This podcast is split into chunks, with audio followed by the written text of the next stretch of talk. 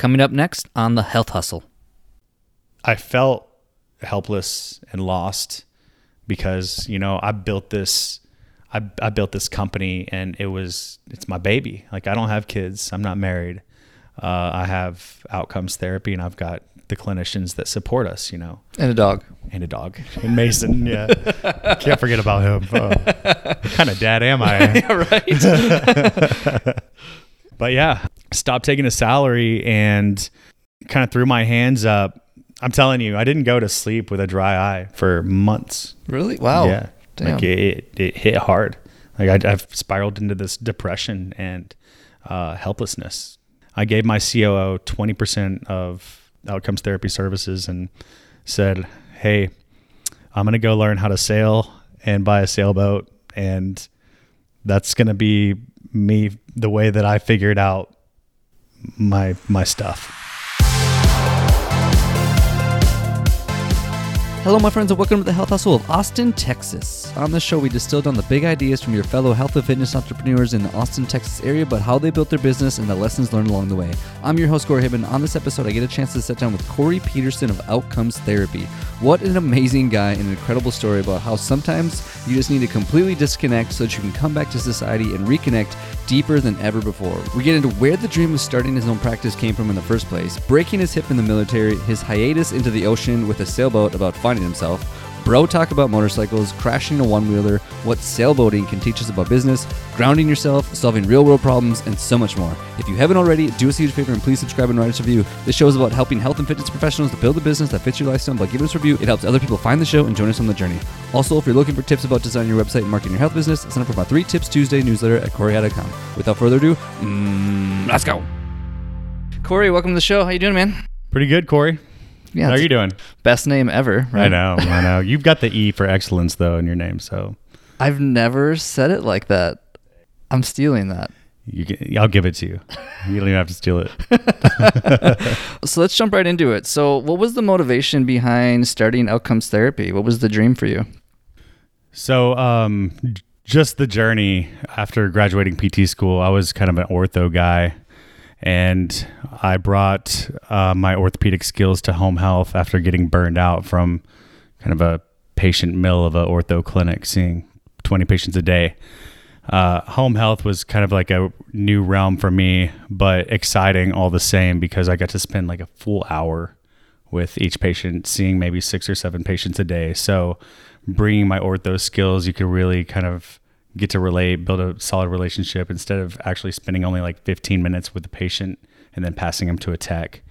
Uh, so, there was a lot of allure there. And, you know, I'd take my needles with me, I'd take my treatment table with me and still do you know joint mobilizations and manipulation with these this geriatric population that normally you wouldn't see in home health. In fact, I got a call once from uh, my executive director, and she was like, "Hey, I saw in one of your treatment notes that you're doing dry needling. What is that?" so I had to explain that to her, and um, she's like, "I'm gonna have to look into if this is legal to do with." I was like, "Hey, babe, it's okay." this is definitely well within our scope of practice and you know pulled up the practice act and all that kind of stuff but it's just taboo for them which understandably you know most of their their pts were going in and doing like standing leg lifts by the sink and uh, sit to stands and just walking them 100 feet back and forth through the hall and then calling it a day out in maybe 25 or 30 minutes. And um, that right there is my motivation is the lackluster quality of care that their patients were getting and I didn't even realize that that was a thing. Like Yeah. how how are these people making the most money in the entire industry of physical therapy and getting away with doing mini squats by your kitchen sink and out the door? Like where's the skill? Hmm. So yeah, so outcomes, the name outcomes, that was more of a promise to the agencies that we'd served because we started out kind of we, I did a cash based clinic and then moved from the cash based clinic to just the contract style. I had a I had a business partner to start up for a short while prior, and um, we went our separate ways. Um, I bought him out of our major contract, and then of course, I was seeing all the people in the clinic for the cash base. So seeing people in the clinic in between patients, I'd go see a patient in their home, and then of course doing all of the um, the marketing and learning the marketing, the design work for you know all of the different pro- creating systems. I mean, I was in the clinic probably till around ten or eleven at night, just about every night, just pumping stuff out. Yeah. There's two things I want to pull from that story. The first one is is that you went into an industry that was obviously just going through the motions. They were like, "Yep, we're just going to do some leg lifts. We're just going to do some sit to stand, some very basic things." And you got into it with fresh eyes, and you went like, "Okay, this is ridiculous. There's got to be a better way to do that." And then on top of that, you had the initiative to honestly want to go out and do it. Do you have you always been that way? Have you always just like been a tenacious person, or where do you think that comes from? Yeah. So my historically, I guess I've probably been a little bit of an overachiever whenever it comes to not holding back. So, examples throughout my grammar school years, you know, good grades. And then after high school, because I did kind of grow up from a, a family that did not really have a whole lot of money, I remember I was do I was performing landscape this landscaping job prior right after I graduated from high school, I, I, was doing all this landscaping and I just had enough and went straight to the Marine Corps recruiter's office because I was like, all right, what's the most elite branch out there? And in my mind, it's like Marines. All right, hoorah, let's let's go. you know, I remember coming home and I just signed the contract and told my mom about it, and she was just bawled, crying. You know, thinking that I mean, it was this was 2004, mm-hmm. so obviously stuff was happening in the Middle East and action was probably inevitable.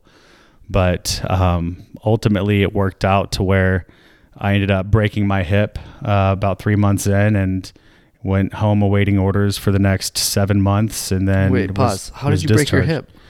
So it started as a stress fracture, apparently, and uh, I ignored my body. I ignored the pain and just kept going. And then finally, after a 45 mile hike, I couldn't walk the next day and had to be transported to medical. And uh, there they did a bone scan, and I remember I remember that day vividly because um, I'm sitting there with the nurse and the doctor in this big medical room on the table. They tell me what's going on. Okay, you're getting surgery tomorrow. So I was like, well, I should probably call my parents and I saw a phone. I get up and I'm walking towards the phone, and they're like, "What the hell are you doing? you literally can completely break your hip, and you're gonna have to have a full hip replacement if that happens. Like it's that bad. You're going to surgery tomorrow because of it."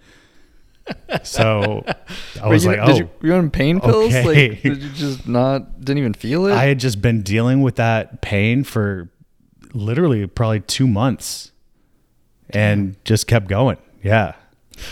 Listen to your body. Yeah. The, That's the take home. Well, you're definitely we're probably at an age too where I feel like you're what in your 18, 19, something like that. Yeah. Yeah. So at that age though, I mean, you're young and dumb and reckless and you'll do anything. So I mean, yeah.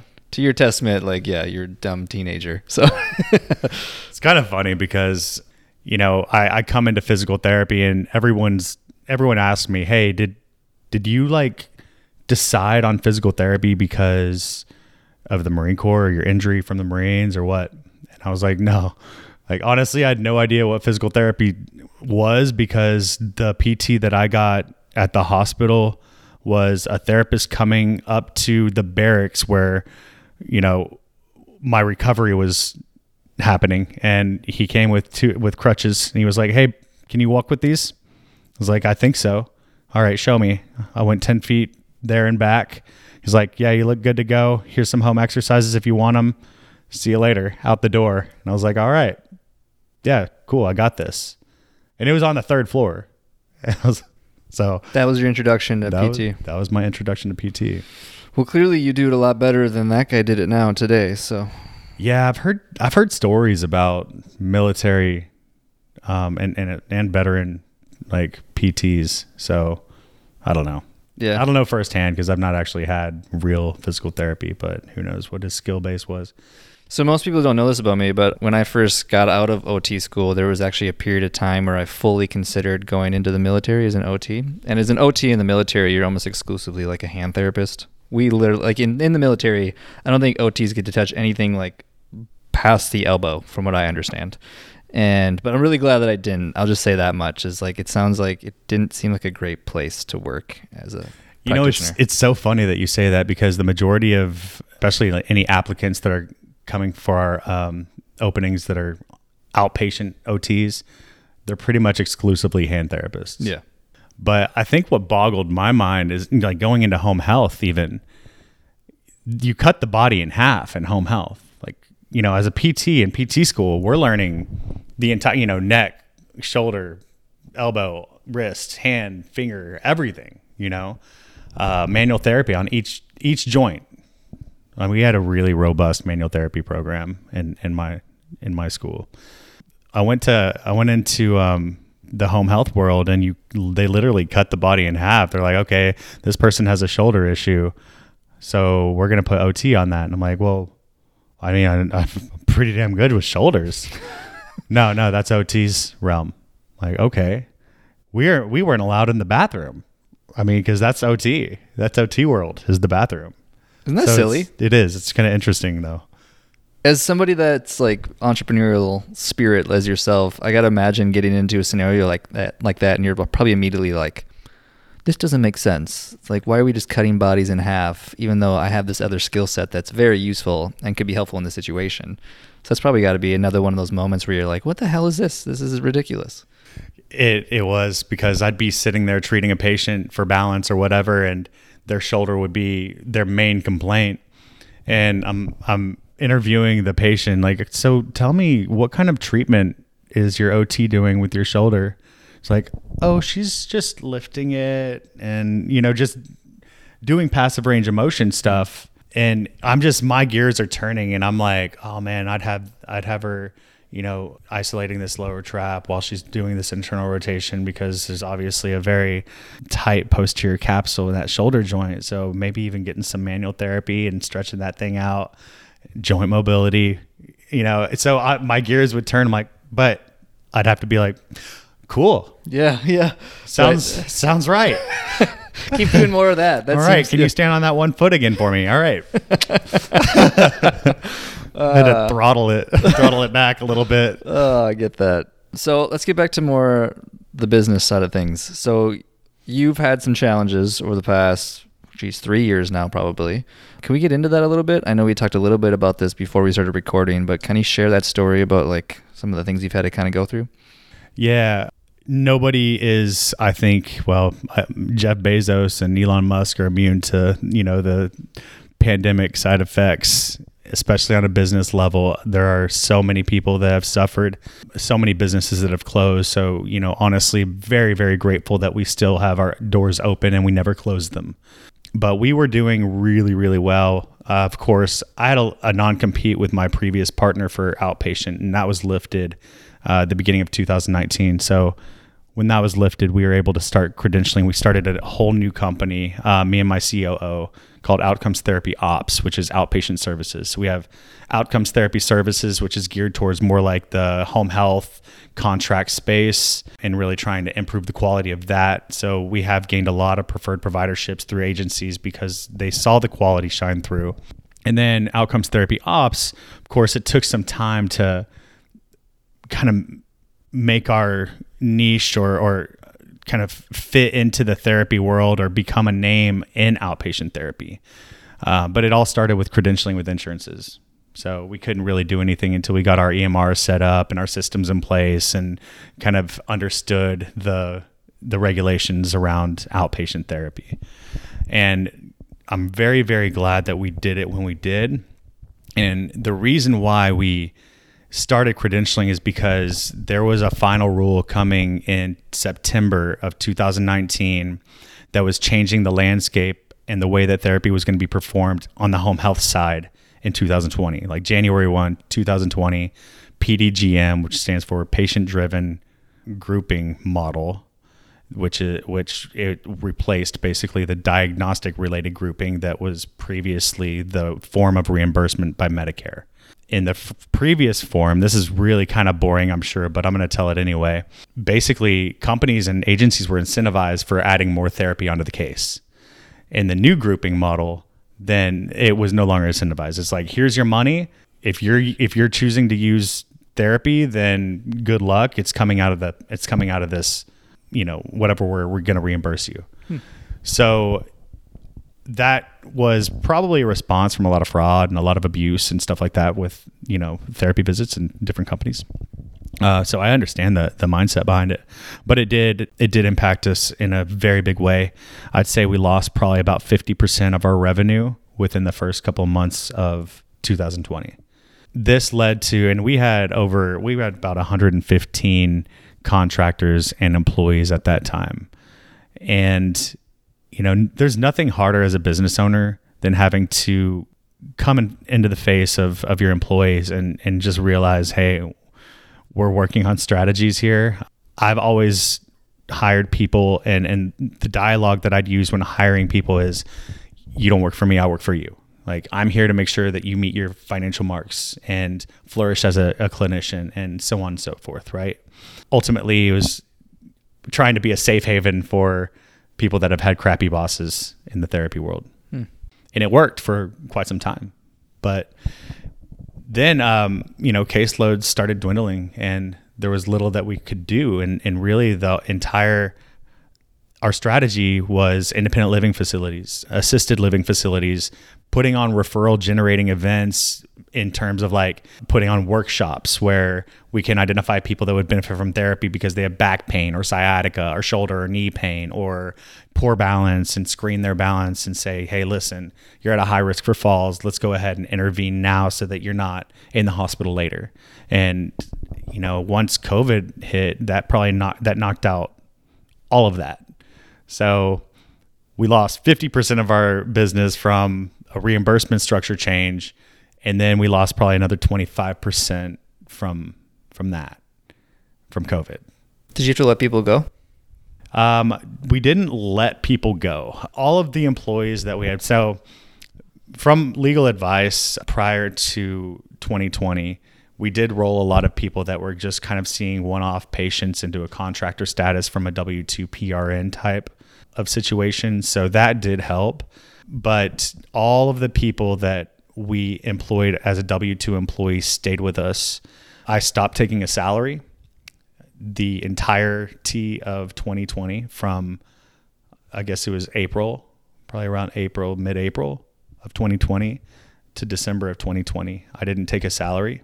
And uh, we did qualify for the payroll protection program, which saved our butts. And, you know, I felt helpless and lost because you know I built this I, I built this company and it was it's my baby. Like I don't have kids. I'm not married. Uh, I have outcomes therapy and I've got the clinicians that support us you know. And a dog. And a dog. And Mason yeah. Can't forget about him. What kind of dad am I? Yeah, right.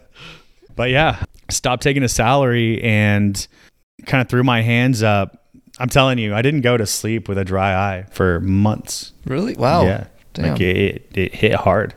Like I, have spiraled into this depression and uh, helplessness.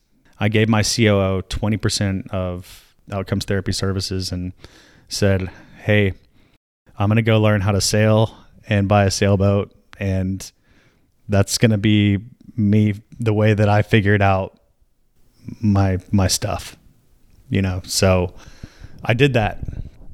I uh, started renting out this house. I bought an Airstream trailer and moved into a trailer park. And then, yeah, it was a trailer resort though. They had a, a pool and a hot tub. It was worth it. Okay, totally. we got Wi-Fi. It's fine. Wi-Fi. Yeah, uh, Netflix. It's cool.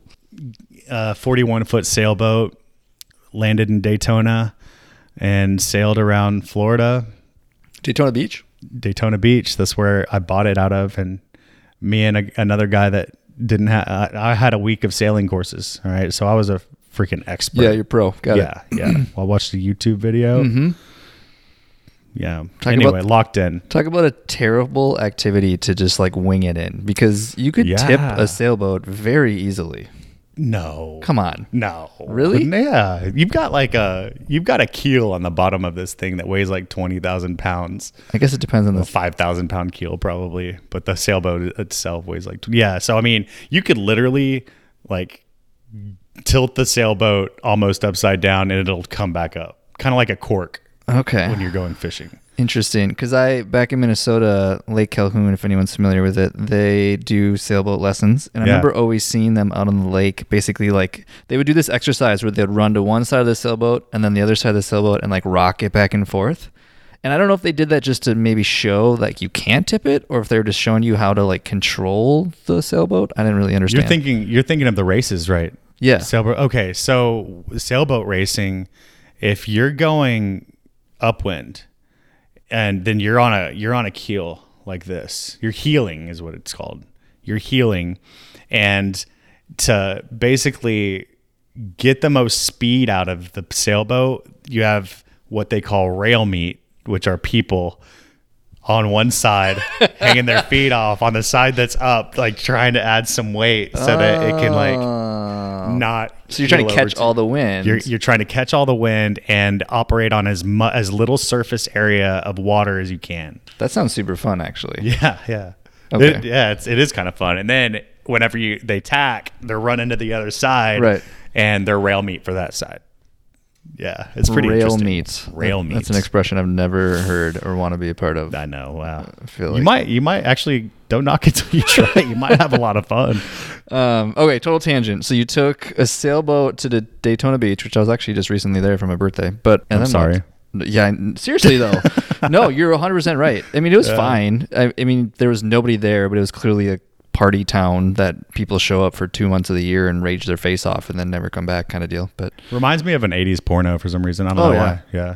I was shocked on how hard the sand was on the beach, and then I found out recently too that apparently that's like where they used to race cars, which was kind of like the birthplace of NASCARs. They used to race cars on the beach because the sand was so hard. I had no idea. Yeah, I didn't either until I got there, which is why they have uh. Daytona Speedway because they used to race cars there. They built the track, whatever. But anyways, you were in Daytona Beach. Isn't it funny though? Like how you walk out onto the beach and it has to educate you. World famous, Yeah. Daytona Beach. right. I don't know how world famous it is, but I know the racetrack probably is. But the beach, mm, there's better ones. That's my favorite. That's actually one of my favorite jokes between my roommate and I. Is like you'll go to any restaurant or coffee shop and they're like best coffee in the world, best wings anywhere in the United States. It's like how are, how's uh, everybody Yeah. the best at everything no matter where you go? Who's rating this? Yeah, Mom said. yeah. There's no rating system. That's it. Yeah. Okay. Sail right. to Dayt- Daytona Beach. Where, Yes. where'd we go from there? All right. So, funny thing is, I had a captain lined up from San Diego to help me bring this boat around Florida. So, if y'all are familiar with geography, Daytona Beach is on the east side of Florida, kind of like, you know, halfway up, I'd say, right? Yep. Halfway north. And so we needed to go around the little wing of Florida and then Tampa, you know, kind of cut cut across from Tampa pretty much across the Gulf. Of course, we had a, a lot of different plans, you know, dry Tortugas and then go across the Gulf or whatever. But within the first, so landed with this guy that's never been on a sailboat before. He was a, another Marine, super great guy named Daryl, great friend of mine, and the best first mate you could because he learned quick, and of course he had to learn on the fly. So I had a captain from California that was going to be joining us on this whole venture uh, around Florida and going across the Gulf. Whenever we landed in Daytona, I checked my phone and I landed to a bunch of text messages from him saying, "Hey, not going to make it." Like, yeah, no, no, you're supposed to be here today. Uh, he had a medical issue or whatever. So, Damn. so uh, I look at Daryl. I was like, "Well, guess it's just us." the hardest part of sailing is motoring, man, because you're if you think about it, you've got a I've got a 41 foot boat, and I've got a prop that's about nine inches, and you have no bow thruster, so you're you're literally under the the wind can push your bow one way or the other and there's no coming back from it like you cannot cut hard enough to depending on the wind speeds and, Sure. and directions. So the motoring is I think what takes the most getting used to and there's the most amount of skill that comes into play whenever you're motoring around in a sailboat. Anyway, Hold on. I'm completely naive to what motoring means. For anybody that doesn't motoring. Yeah, I don't you can sing if you want. It's it's it's up using the engine to get where you need to go. So it's literally just using a motor to propel forward. Yeah. So basically, I've got a big diesel motor inside the sailboat that's spinning, you know, uh, one prop that's about this big, and you've got a rudder right behind that prop. Okay. So the rudder steers it. But if you're cut, you know, and you're trying to make a turn, you've got to take it into account the direction that the wind is blowing and how fast that wind is blowing because it can literally take the bow of your boat. So all the pressure is up on the bow and you're only being steered by that rudder. It can make it just crab if you're hmm. trying to, to cut it a certain direction. Was your captain teaching you all this? The earth was teaching me the, the, the world. Yeah. Yeah, yeah, I had to learn that crap on the fly, man. Um, I nearly took out some other sailboats getting out of the marina. Oh yeah. Yeah, the Yeah. first time I motored it. It's kind of so like first time I ever rode a motorcycle. I love my motorcycle now, but first time I ever rode it, yeah, yeah, get the get the f out of my way. I'll fucking kill somebody. yeah, Yeah, yeah. I just sold mine in 2020, actually, too. Bummer, dude. Yeah, I got rid of all my stuff. We could have rode. I know. What Sold and got a sailboat. What do you have? Yeah, I know. it's just a sport bike. It's a Honda CBR. Oh, okay. I had a But- Ducati. Oh, nice. Yeah, it Oh. was pretty sweet. Yeah. it was a um, Ducati Evo 848. Okay. So it was yeah. It's got some pickup. Yeah, yeah, yeah. That was fun. I started. I decided to sell that because I, it was pandemic, and I was the only vehicle aside from one other car. I was the only person on Mopac, and I'm cruising down, and that one car tried to run me off the road. So I got home and I was like, Purpose? I'm done. Like I'm on done. purpose? On purpose. Yeah, Just because you're on a motorcycle. yeah, Wow. yeah. That's I guess, terrifying. I guess a guy with a black motorcycle like slept with this guy's wife. I don't know, but it was it was terrifying, and it was enough for me to say, you know, I'm I'm good. The first time I ever tried to learn to ride a motorcycle. It was my dad's Harley Davidson Ultra Glide, I think I believe it was called. If you know anything about motorcycles, it's a very big, powerful bike. Yeah. It has a lot of power and it weighs like a thousand pounds. Yep. I'm not a big guy. Yep. That's a really big bike. Yeah. Uh, long story short, I basically dumped it and crashed it first time I ever tried to ride a bike. Literally scared me to the point of like PTSD. First time I ever rode it. I don't doubt that. I mean, just just kick getting it off its kickstand, like having to balance it. I, I, was so naive in that moment. I was like, yeah, like how hard can this be? Wrong. hard, Dead Yeah. wrong. Yeah, Do you not- gotta you gotta feel the balance of it. I mean, that's I think you got to spend probably 15, 20 minutes just Oh yeah. playing with it. It's Well, like even that. just like playing with the clutch with that much Yeah, power. That's true. Like learning the friction zone, like if anybody knows anything about motorcycles, but like just learning that on a po- on a bike that powerful, yeah. had no idea what I was doing. It was like zero to thirty in like a second. Well, I'm glad you're still with us, man. Me too. Yeah. I, honestly, like it's it scared me pretty bad to the point where like that's why I decided actually to take a motorcycle beginner course after I did this and realized I could have killed myself. Did you do the Rider's Edge course with Yeah. Harley? I did that back like when I was I don't know 17 years old. Hundred percent worth it. Oh my god, man! I learned so much. Yeah. And they, they always talk about too. They have like intermediate, and advanced versions where you do more like technical maneuvers, which I've always wanted to do. But um, I always thought it'd be cool to like take one of those classes over at COTA. mhm. you know, like the MotoGP ones. Yep. And just kind of learn like cornering, like really seriously biting in and getting rid of your chicken strips. Yep. Yeah. Yeah. Well, those two, like you suit up and you're like you're geared up to the point where like falling isn't as like you're gonna kill yourself. Yeah. Like it's as not long as you don't, you know, leave an arm behind. right Yeah. or get it under the bike. exactly. But generally speaking, you're gonna be okay for the most part. But yeah. It'll protect you from road rash, basically. I, I always I always lose my mind when I see people on mopeds like not like sandals like I don't know what it is about mopeds and sandals and not a helmet. You're still going like 30 or 40 miles an hour, dude. You're still up against big steel vehicles that will tear you up. Yes. It blows my mind that there's this mentality around it's just a moped. Like I'll be fine. I'm gonna put my sandals on and cruise it. It's like no. even the even the scooters, man. Yeah. Uh, around Austin, like oh. my man. roommate actually he's terrified of scooters. To this day, he like refuses to ride them. dude. I have a patient right now that was in a scooter accident and he got torn up. Yeah, I'm not surprised. or even like the have you seen like the one wheelers, like the Oh. the one wheel where you stand on both sides? Dude, I, I have a surgery from a one wheel accident. That that happened in April of 2020. 2020 was not like the year for anybody, but uh, So wait, you had a one wheeler I did have a one wheel. Yeah, and you got rid of it? Yeah, so I'm not convinced you got rid of it. story time. All Okay. right.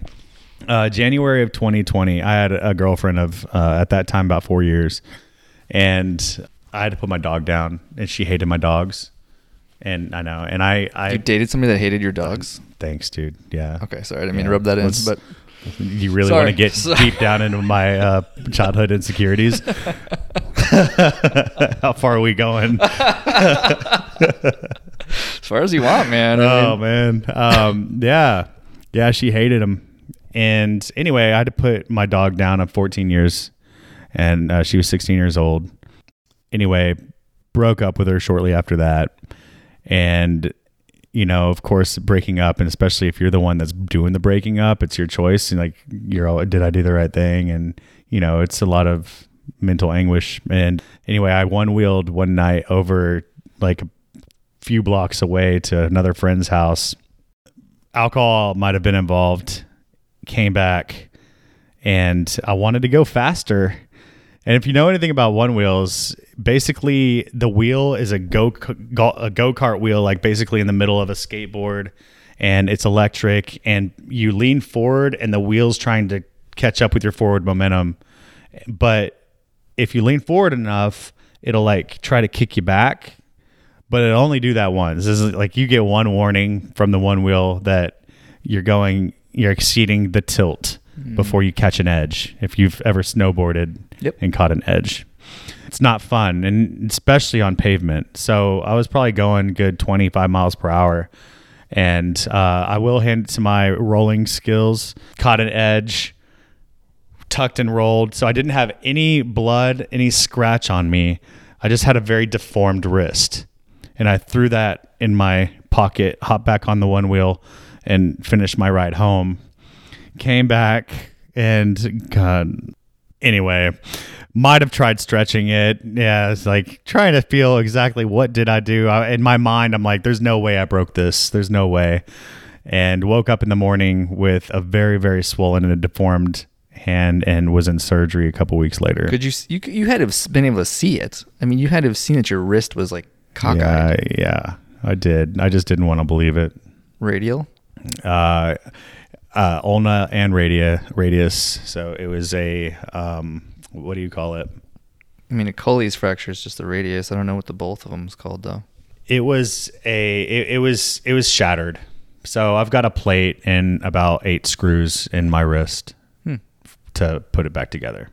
I broke my right wrist. It was just my radius though. Mine was Okay. snowboarding, Oh yeah, but that'll do it. yeah. Yep. Tried to catch myself after a trick. Thought I was cool. Not cool. I love snowboarding. I've got Yeah. my epic pass. I'm ready to go. Anyway. All right, so I want to finish this sailboat story. Oh yeah. So So many stories. I know. God. So like this was just a recap for anybody listening to the show right now. You were sailboating because you were on a life crisis essentially. Am I understanding this correctly? Yeah, I had to go find myself in the ocean. Right. Uh, okay. And uh, and so sailing, we're at this point somewhere around Texas, from what it sounds like, because you were going to pick up a buddy, or you're going all the way around we, the southern. We flew, we flew together. We landed together. Um, it was just me and my friend. We took off from Daytona Beach. Within 24 hours of us leaving, four different systems failed. So a battery system failed, my autopilot failed, and we knew this because we're hanging out on the bow. Autopilot's working great. These dolphins, and we're just like in awe about these dolphins, like you know, splashing with us. And then all of a sudden, like we start turning and i was like "Wh- what's going on so re-engage the autopilot and uh, the autopilot was dead at that point and then a plumbing issue happened uh, and then the wind indicator went out as well. So all these things happened within 24 hours, and we pulled into a place called Fort Pierce, Florida. Love it. It's a small small marina town. Made some incredible friends over there. Man, had just such a great time. Dropped about ten thousand dollars in repairs. Met a captain, Captain Matt. Awesome dude. He was he's actually ex-military. He was in the army, and he you know gave me a really good discount on the work that he was doing. I just happened to he happened to be working on a boat a few boats down and I had been getting the runaround from these other guys that came and gave me estimates and I just didn't trust any of them. And he seemed like a cool dude. And I was like, dude, I need help. Can you he was like, Yeah, I'll come out. I'll come out tomorrow. I was like, All right, let's do it. And so we anyway sparked a friendship there. Got everything repaired, slapped a new autopilot in, headed to Key West. About four, five hours into it, autopilot failed. Pull up into Key West, slap another autopilot on. Garmin's great, by the way. Garmin customer service, whole it's like as good as Amazon or better. Wow. Um, yeah, it's like if Amazon, Starbucks, and Chick Fil A created a uh, marine electronic division. Wow. Yeah, That's pretty impressive. yeah. Have you have you heard about uh, Zappos customer service? Oh, and Zappos. Yeah, yeah, say. that's what I meant. Okay. Forcing, yeah, Yeah, if yeah. they if they created a marine right. Electronic department. We are Um, not sponsored by them for the record. Uh, no, but no, but Yeah. Buy it. their products. Sure, got it. I don't All get a cut. anyway, so slapped another one on, had a good, great time. So we actually landed in Key West at the same same time Fantasy Fest was going on. If you've never heard of Fantasy Fest, it's just basically a city of debauchery up and down Duval Street. Really interesting people, a lot of great people watching going on there. So of course we made a lot of friends there and whatnot. Uh, slapped another autopilot on, headed to Dry Tortugas, and halfway between Key West and Dry Tortuga, which is like the southernmost and most remote national park in the entire U.S. I got a call from my COO saying that my Airstream had been impounded or was stolen. And then we found out it was impounded because I had bought it just before I went sailing and it was parked right in front of my house. And I have some neighbors that are just, you know, not the most pleasant of people. And so they called the police. And because, you know, it, at, in, in times of COVID, it takes, you know, months to get a registration for, you know, a new car or RV, they impounded it. So I found out that I was racking up, you know, X amount of dollars per day that it was in impound. And I was like, all right, we had to turn around. Autopilot failed at that same time. And so we haul, out, haul ass back to Key West and end up just steering the boat, you know, up to Tampa. And that was a really pleasant, that was probably the most pleasant trip because we didn't really have to steer much. If you have the wind right, mm. It just keeps its course. And it kept its course pretty much all the way from Key West to Sunshine Skyway. Hmm. We rolled up through the Sunshine Skyway around 2:30 a.m. and it's just like lit up beautifully. All these different colors. Beautiful. And I just remember us just cheering, man, just just screaming from the top of our lungs, you know, it was just so cool. And anyway, my flew back and and the sailboat stayed there until this past May and uh, flew back and I got back into business. I wrote a very sincere apology letter to all my employees about, you know, ha- having taken taken the time to, you know, just kind of recollect myself and figure out that, you know, where where's my relevance here? Where's my relevance within my company and organization? And whenever I got back, the relevance just screamed at me. It's like business development. Like that's what I do, you know, is business development, figure things out. And it recharged me and I was motivated again. We started picking up again. And I got excited about business again. Did they know that you were on your hiatus on a sailboat? Were they reaching out to you? Do you have cell phone service when you're out on a boat like that? Yeah, I, I had service not all the time, but we were landlocked for a good three weeks of the entire trip. And they knew you were out on this. Did they know why you were on this? My COO, my partner did. Were they concerned about you? No, she she understood. Now they understood. You know, one thing I think about being in business and and being a leader people is I think communication is really important. And I not just in business, but just in life in general. Be a good communicator, you know, talk about your situation. I think the why is very very important. You know, if and and this goes down to even leading employees like, "Hey, we've got to start filling out this piece of paperwork." And instead of just saying, "Hey, do this," be like, "And here's why." Like this is the process that you know the whatever regulatory body is asking us to do and we want to appease you know the powers that be or whatever it might be you know even if it's a lousy reason you, you know you always come with why are we doing this? I remember and i don't know if you've ever if you have any examples of times in your life where it's like a bunch of hate sling slinging at your you know leaders or, or directors or whatever it is just they just keep throwing this stuff on us. Like that's all they're doing. It's like busy work. You know they're just giving me busy work to do. And it's because they never told you why why to do it why why you have to do it. Like why are we putting this process in place? And anyway in business i think that's important. Oh, it's massive. Yeah. I mean, as anyone who's even ever worked a job, I guarantee you, you can think of a scenario where you were doing something that you didn't want to do and you thought it was stupid and you thought it was pointless because you didn't know why. Mm-hmm. I can tell you there's many times when I did used to be an employee that I got in trouble because I would push back on things because I didn't even want to figure out why, to be honest. we shouldn't they shouldn't leave it to you to figure out though be like hey Right. like, here's why we're doing this Totally. oh well i still don't want to do it so or here's a Sound- better way. like, Like, that sounds like a you problem not a me problem so what do you feel like you got out of that experience? Like what did you come back with and what did you learn from that? Like what did you what were you able to bring back I guess to business and life and work and So there's a lot of problem solving that happens when you're underway. You know, weather comes out of nowhere. You've got to, it teaches you that there's no better time than right now. There's no other time than right now.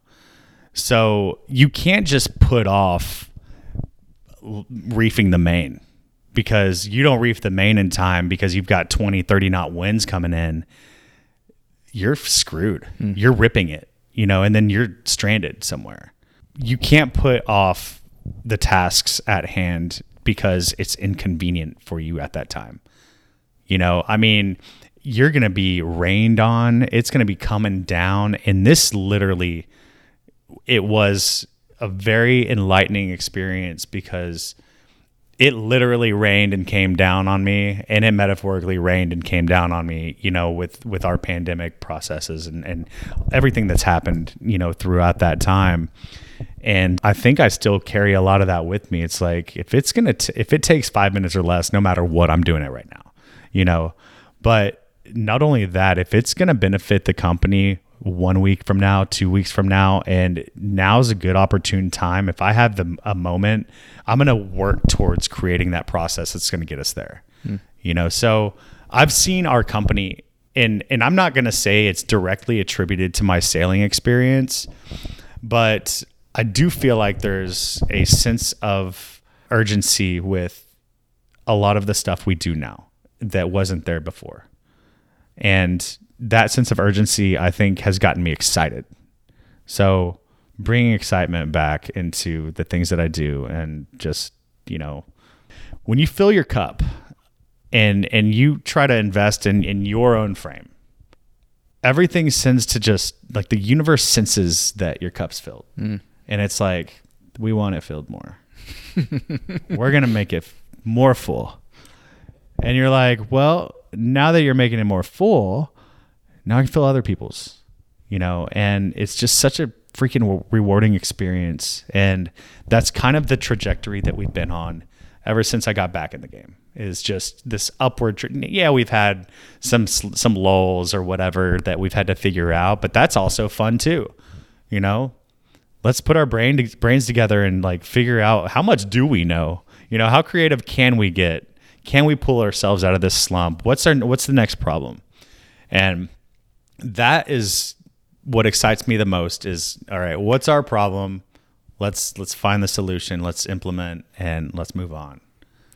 It sounds like it was like the ultimate recharge for you. It's uh, it reminds me of I do these group trips. We try to do them at least once a year, if not twice a year, where I bring together a group of guys who it's, usually uh, different people, but the emphasis of the entire trips are really to create that space that we all need and we don't get in everyday life. It's essentially we go somewhere generally fairly secluded. Most of us disconnect from technology. We do a lot of meditating and yoga and mindfulness and journaling, and we do exercises to just dive into bigger issues and problems. And we talk about like how we can support each other and I, I, run these pretty regularly for the reason of exactly what you're talking about is that I can promise you without question, every time we do these, we all come out of them better people with better ideas and new insights and more charged for life and ready to go back to the things not that we didn't enjoy what we were doing yeah. but you need to intentionally create those times of space. Do you now look forward in your life and do you do you plan to do more stuff like that? Do you plan on going sailing again? Do you plan on creating more space? So sailing and i we had a, um, you know, it was, it's like an it was a life. flame that burned really bright. But those brightest flames, they burn out pretty quickly too, right? But am I looking for the next adventure? Absolutely. You know, um, that is definitely sailing across the Gulf this past May was one of the most enduring times of my life. I mean, I almost, if y'all remember the weather in May, it was crazy.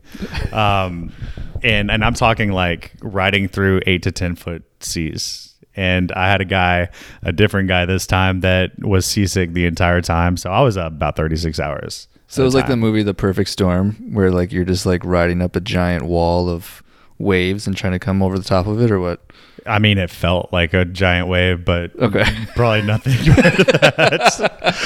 but it, was more on like you know I'm literally harnessed into the the sailboat and trying to like running up and down with a jack line, like harnessed into a jack line that goes from the bow of the boat to the stern of the boat, and you know the basically the waves trying to kick me off. This reminds me of Deadliest Catch. Yeah, yeah. Honestly, that's probably exactly what they're going through, except it's not as cold where I was. All right, that's fair. Yeah, no, they're not... they're way more manly than I am. Yeah, yeah, got it. But um, you know, ultimately, I think with my sailing experience, I found out that uh, you pretty much have to be a mechanic, a plumber, electrician, everything to own a sailboat you got to know your way around it pretty well because if a system goes down, you're going to be coming into the yard and you know, boat stands for break out another thousand, broken or about to. I don't know. It's it, it's true. I mean, you you do have to invest a lot if you don't have the know how to to fix the things like when they need to be fixed. Hmm. You know, on the fly. So uh, I had that realization, and that's that's when I was like, all right, I think sailing is you know something that I don't have the time to really learn all these trades, and nor do I want to make the time. I want to make the time for my company and, totally. and outcomes. So totally.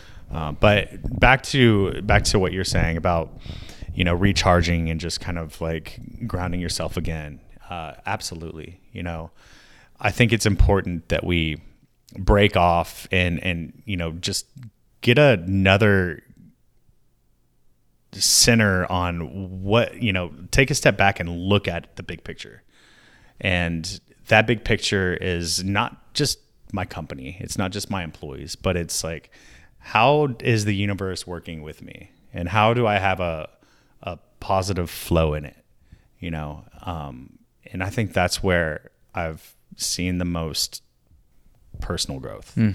is my ability to just kind of let the flow take me. Totally. You know, I was listening to a podcast recently about how a lot of people that are successful, like you know, actors getting roles or whatever, is is they don't they almost mind trick themselves to not want it or not pursue it or whatever it is.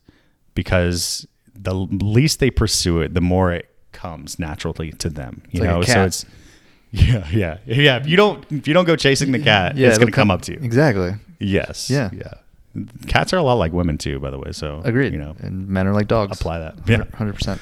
Yeah, pet me. Yeah. All right. yeah.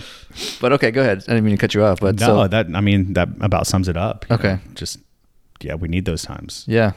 I have one more question for you. Before Okay. I ask that question, where can people find you? Find out about you, support what you're doing, connect with you, uh, give people the details. Yeah. So um, you can go to www.outcomespt.com and outcomeshomotherapy.com. So our our business model is is very unique. Um, I like to consider ourselves as being the easy button for pretty much any physician office out there. We do have contracts with over 30 different home health agencies.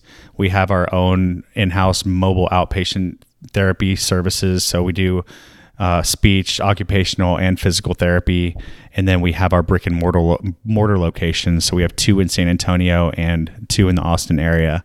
And uh, I do believe we're about to be getting another, a third one in the Austin area in the coming months as well. So North Austin is our newest facility, and we are geared towards ortho and neuro. We do speech therapy in there, occupational therapy, uh, hand specialization as well. But yeah, it's all geared towards quality. And the way that we are hiring and educating our therapists is each therapist is going to be credentialed for dry needling or acupuncture, kind of electro needling. It's more of a marriage between Eastern philosophy of acupuncture and Western philosophy of dry needling. So there are some of those um, acupuncture sites that we might utilize in our treatment that is research, based. Uh, and then, of course, all the manual therapy skills that we we provide. So we are definitely trying to set ourselves apart in terms of quality of care. And then, you know, we've also talked a little bit about the person that we're hiring has got to be one that is compassionate, you know, that understands the interplay between our energies and the energies that the patients that we're working with to facilitate a nice healing environment. So Totally. Yeah, health is so much more than just exercising and eating healthy. And you guys clearly take more of a middle way approach, as the Buddha would say, in terms of trying to take Eastern and Western approaches and bring them together. So we'll put all the information in the show notes so that you guys can get it. Um, one more question for you. Before I ask that question, though, I just want to acknowledge you for opening up about your stories and your travels and your struggles with trying to build a business and trying to support so many people and uh, the struggles of being in a leadership position of so many people and still trying to give the best care possible and also support them in their journeys as well. And I think it's awesome and I want to acknowledge that. Thanks. And so my final question is, is so let's go back to the beginning days of outcomes therapy some five plus years ago. If you were to start over, ground zero, you're brand new, maybe you're a new clinician or someone that wants to start a business or just trying to get the ball rolling in the right direction and they're not really sure what to do or what to focus on or like wh- what's the bigger picture. What's maybe the best piece of advice you could give to them to just get them moving in the right direction or what's the big picture they should be focusing on? So, be the solution to a problem. You know, I think it's really important to open your eyes and ears to the world around you. And there's always a problem out there that you can solve. And if you can figure that out and run with it, and it's something that strikes you and you're passionate about, then people are going to buy in because it's a problem that they need a solution to. So you've got to be creative, especially right now in, in this day and age where there's competition coming out, you know, all over the place. You've just got to find that niche that's underserved and um, that you can do better than what's out. I love that. It reminds me of I just recently heard find something in your life that sucks. And can you solve that problem? And then I bet you there's more people in your life that have that same sucky problem. 100%. That's what a business is. Yep. Totally. Love it. Appreciate you being on the show, Cory. Hey, man. Until Thanks for having time. me. Thanks. Appreciate it. Love it. Before you go, I just want to say thank you for listening to the show, and I hope you enjoyed listening to it as much as I enjoyed recording it. If you're looking for more advice on how to market your health business or need help with your website, you can find all my information at CoreyHi.com. Thanks again, and keep hustling, my friends.